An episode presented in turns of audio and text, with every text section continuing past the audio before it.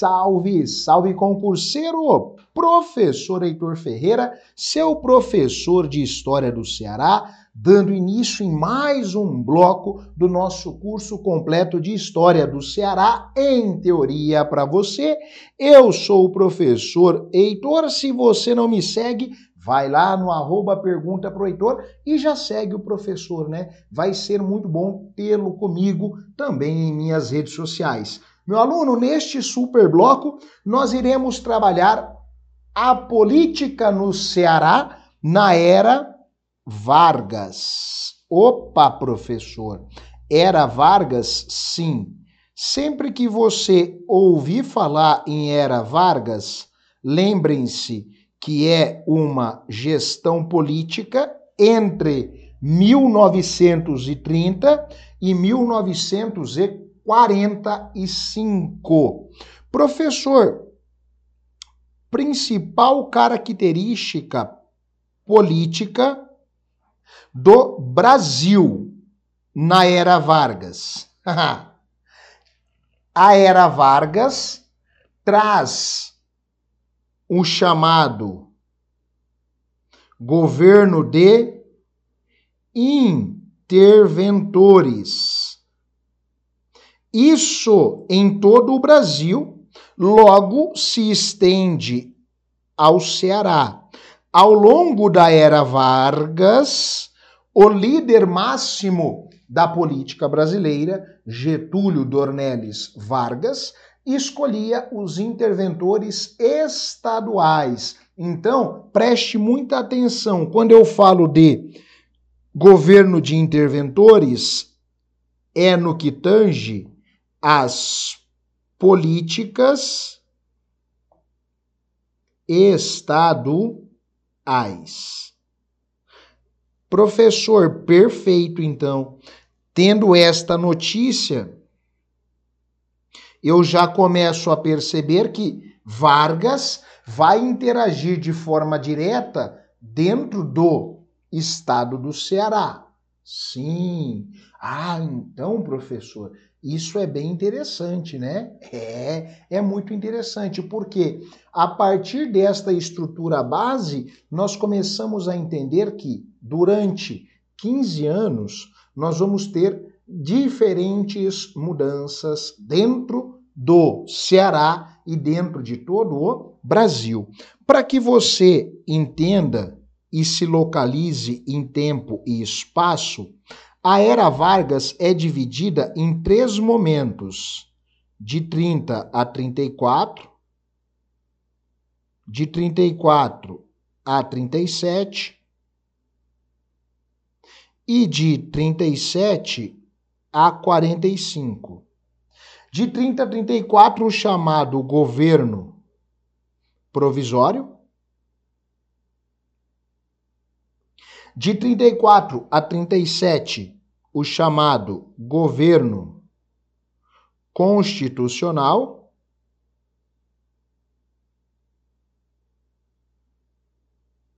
E de 37 a 45, o chamado Estado Novo.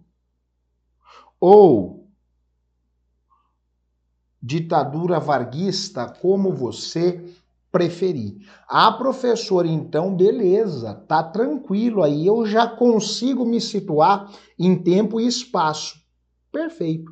Agora que você sabe disso, vamos começar a esmiuçar esta política dentro do Ceará. Então preste muita atenção. Quando eu olho para o Ceará, eu passo a ter algumas mudanças após a chamada Revolução de 1930. Ah, é, professor? É aqui que eu começo a ter mudanças sistemáticas dentro do Ceará? Sim. E isso se estende a todo o Brasil, tá? A todo o Brasil. Por quê? Com a Revolução de 30, Vargas que assume a presidência do Brasil, ele passa a escolher os seus interventores, que nós vamos chamar de interventores estaduais. Opa, professor, beleza. Eu já quero um spoiler, professor. Então, já vai o primeiro spoiler para você. O primeiro interventor estadual no Ceará foi Fernando oh, Fernandes Távora. Fernandes Távora é o primeiro interventor no estado do Ceará. Governa por, por, por, por pouco tempo, mas é o primeiro. Opa, professor. Interessante isso, hein? Quando se começa a ter interventores, eu tenho que entender o quadro político cearense, né, professor? Sim. E aí, preste muita atenção, porque isso aqui é questão de prova. O quadro político dentro do Ceará, ele vai ter a seguinte característica. Nós vamos ter duas associações bem fortes. Quais são elas? A primeira, a chamada LEC, Liga Eleitoral Católica, e a segunda, a LCT, a Legião Cearense do Trabalho. Tá olhando para mim, meu aluno? Então, muita atenção. A Liga Eleitoral Católica, que tem o seu viés religioso e possui o apoio dos latifundiários, em especial do interior do Ceará, obteve uma grande profundidade no eleitorado cearense e prestou apoio à ação integralista brasileira. Então, quando você olhar o leque, a Liga Eleitoral Católica, tenha o seguinte discernimento. Primeira coisa, eu tenho um viés religioso, tá? Que eu posso destacar católico, não vou colocar porque você já sabe que é a Liga Eleitoral Católica. E o segundo, a aproximação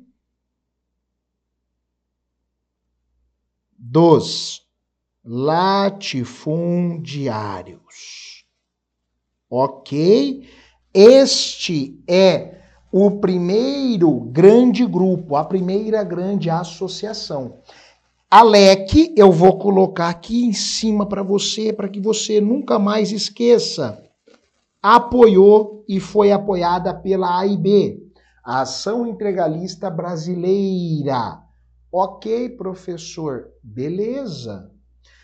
Professor, e a LCT? O que ela tem como característica? Quando você olhar para a Legião Cearense do Trabalho, eu tenho a seguinte premissa. A LCT, ela tem três características que nós jamais poderemos esquecer. Primeiro, primeiro, ela tem uma característica, tá? Fundada por operários conservadores. Esse é o primeiro fato.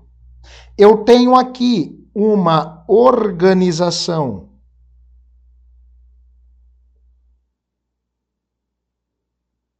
católica? Pô, professor, também? Sim. E eu tenho três elementos básicos. A LCT, ela era corporativista. A LCT, ela era anti comunista e antiliberal. Ah, professor, então quer dizer que a cena política cearense tem estas características? Sim. E aí, a LCT teve, né, como grande líder Severino Sombra, tá? Severino Sombra, o grande líder da LCT, a Liga Cearense do Trabalho, ele sofreu um exílio porque apoiou a Revolução de 32, a chamada Revolução Constitucionalista de 32. Então, deixe-me ressaltar este ponto, porque é de grande referência, tá? Olha o detalhe.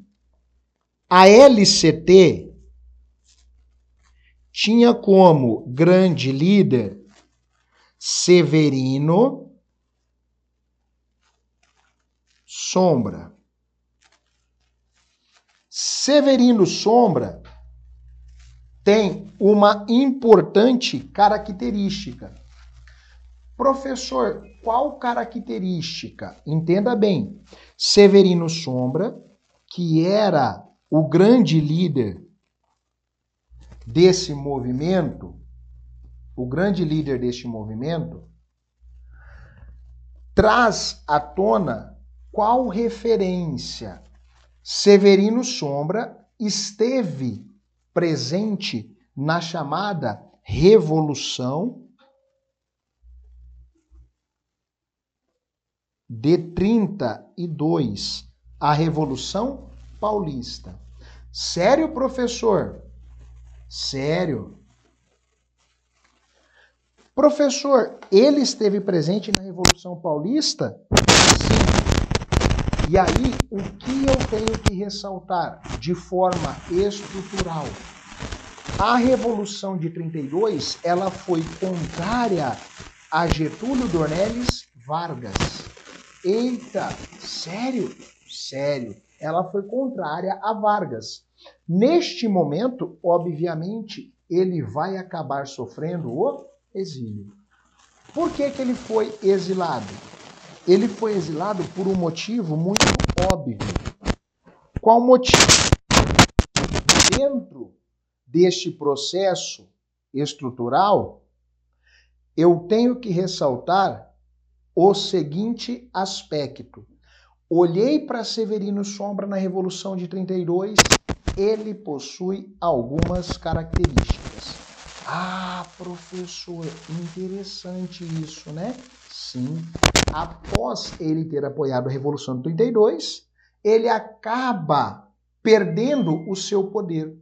Então, a LCT, a Legião Cearense do Trabalho, ela acaba sendo o quê? Desintegrada, ela acaba sofrendo um dano colateral porque o seu líder esteve lutando contra Vargas. Ó, a Revolução de 32 foi uma luta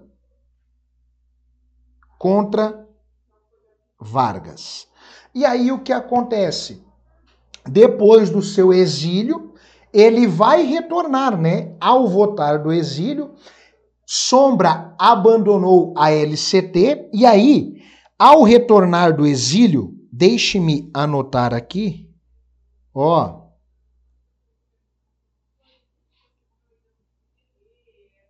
Ao retornar do exílio, sombra, funda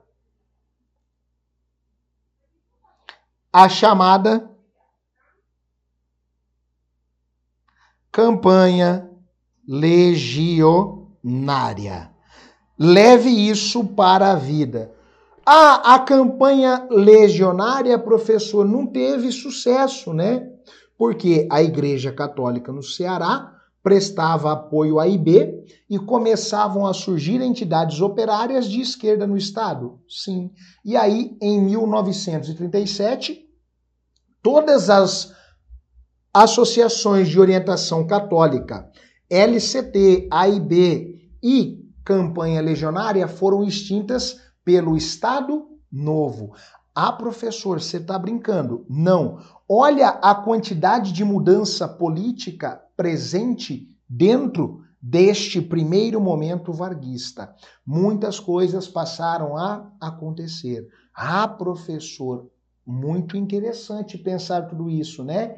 Temos que pensar todas estas variações. Professor, maravilha. Então, a Igreja Católica vai ganhar força, vai conseguir se opor e vai ganhar esta expansão? Sim.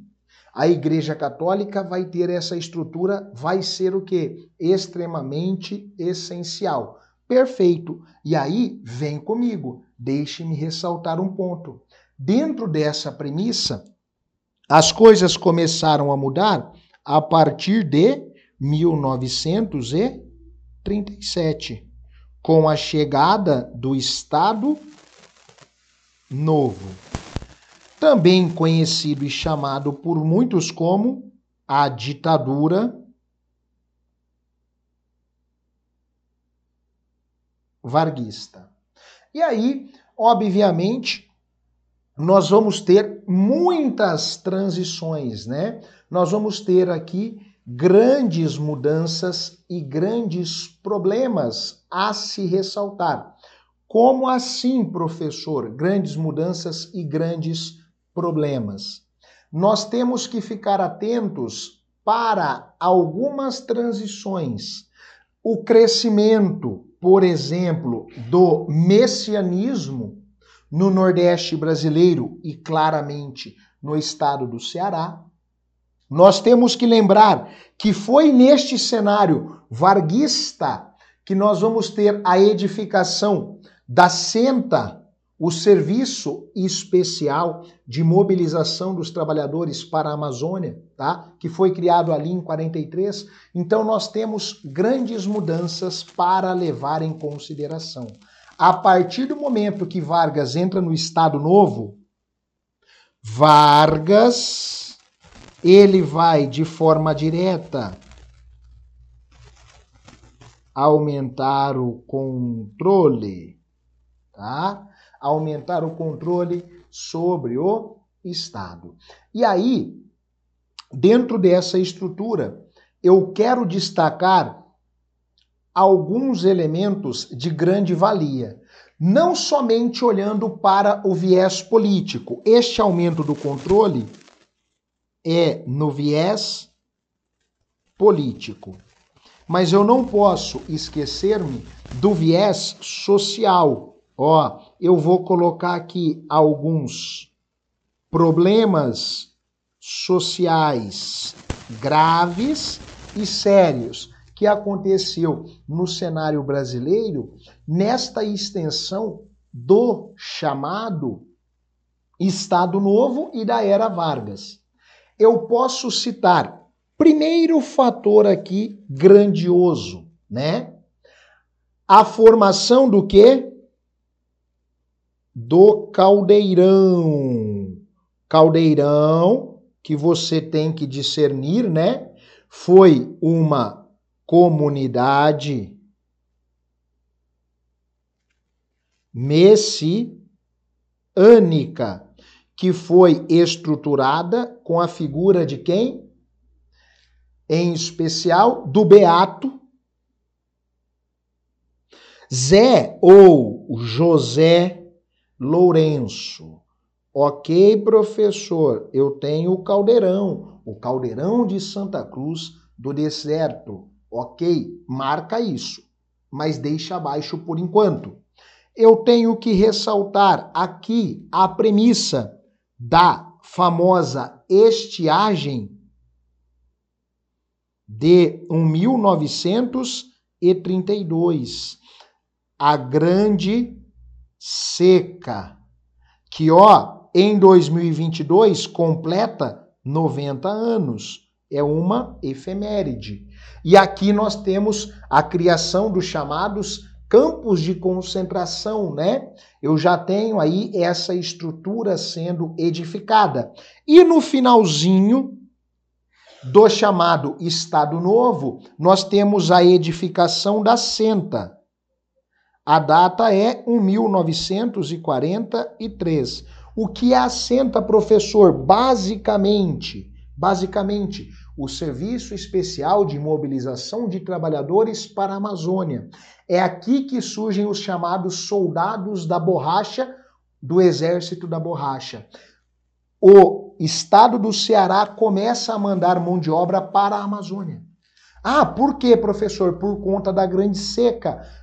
E aí eu tenho que continuar o abastecimento dentro do quê? Dentro do cenário de Segunda Guerra Mundial. Olha o Ceará integrando a Segunda Guerra Mundial. Lembrando que foi na gestão varguista, varguista que nós tivemos a destruição, a destruição do que, professor? Da comunidade do Caldeirão, que tinha ali um fomento religioso que se afastava da premissa capitalista da época. Nossa, professor, e quando você fala da seca de 32, qual é o grande marco dela? A criação dos campos de concentração. É uma temática muito importante, muito importante, tá? É uma saída para a crise e para não ter um inchaço das grandes cidades. Então, o governo vai criar meios. Esta comunidade messiânica abandona a premissa capitalista. Então eu tenho uma comunidade que está ancorada sistematicamente, sistematicamente em produzir para consumir, não tem compra e venda. A premissa é uma premissa previamente socialista. Ninguém tem a posse da terra, todos trabalham para a subsistência. E é isso. Nossa, professor, que interessante, né? Vamos aplicar uma questãozinha aí para fixação e para a gente fechar este super bloquinho. A questão diz o seguinte para gente. Atente para o seguinte excerto, que se refere às razões que levaram à criação dos campos de concentração no Ceará em 32. Lembre-se sempre, aqui nós tivemos uma grande seca, tá? Uma grande seca. O campo era o último recurso, cheio de sofrimento e dor, que sua condição sem terra tornava inevitável. Mas nestes anos, eles aprenderam a se organizar em multidões aparentemente disformes e sem controle, que levavam o medo às autoridades e aos comerciantes de alimentos. O simples ajuntamento de retirantes já era suficiente para aterrorizar as populações das cidades mais próximas às áreas das às áreas secas. Professor, o que foi a iniciativa dos campos de concentração? Uma medida governamental que tinha como pré-requisito, como elemento base, não deixar que os grandes centros tivessem um inchaço populacional devido à estiagem no campo. E aí eu tenho a seguinte premissa: o evento acima retratado se deu a como forma de tratar os sobreviventes do massacre da comunidade do Caldeirão de Santa Cruz do Deserto, que foi liderada pelo beato José Lourenço? Não. Os campos de concentração não foram edificados para cuidar desses sobreviventes, até porque a gente sabe que poucos sobreviveram. Houve de fato um enorme massacre. Aqui é uma preocupação para que as cidades mais estruturadas não tivessem um grande inchaço populacional. Eita, professor, é, muito cuidado. A estiagem de 32 foi gravíssima para o estado do Ceará. Premissa B. Em função da grande epidemia de varíola que se abateu sobre o Ceará e ameaçou a capital do estado, sendo contida pelas ações profiláticas promovidas por Rodolfo Teófilo, tá tudo certo, menos a data. Este surto de varíola abateu o Ceará no começo do século XX, não foi na década de 30. Ah, é, professor? Sim. Então, cuidado com isso, tá? Cuidado, é distrator. A banca gosta de colocar esse tipo de questão para induzir você ao erro. Premissa C. Como estratégia governamental para conter o fluxo de flagelados que rumavam as principais cidades cearenses em virtude da seca iniciada em 30. Já pode marcar, gabarito C é o gabarito correto. Eita, professor, interessante, né? Muito interessante. Premissa D. Devido à necessidade de conter os fluxos migratórios de cearenses para outras regiões do país, como o Sudeste, o que causaria falência da economia local? Esquece isso, né? Na verdade, o medo era um inchaço populacional dentro das principais cidades já estruturadas no Ceará. E aí, foi um recurso para levar a população para os grandes centros cearenses? Pode parar. Para levar, não, né? Não é para levar. Era para conter essa entrada. Premissa C, sem novidade. Bate aquele print agora, printou, marca lá o arroba objetivo concursos, o arroba pergunta Heitor e eu aguardo você em um próximo bloco. Valeu!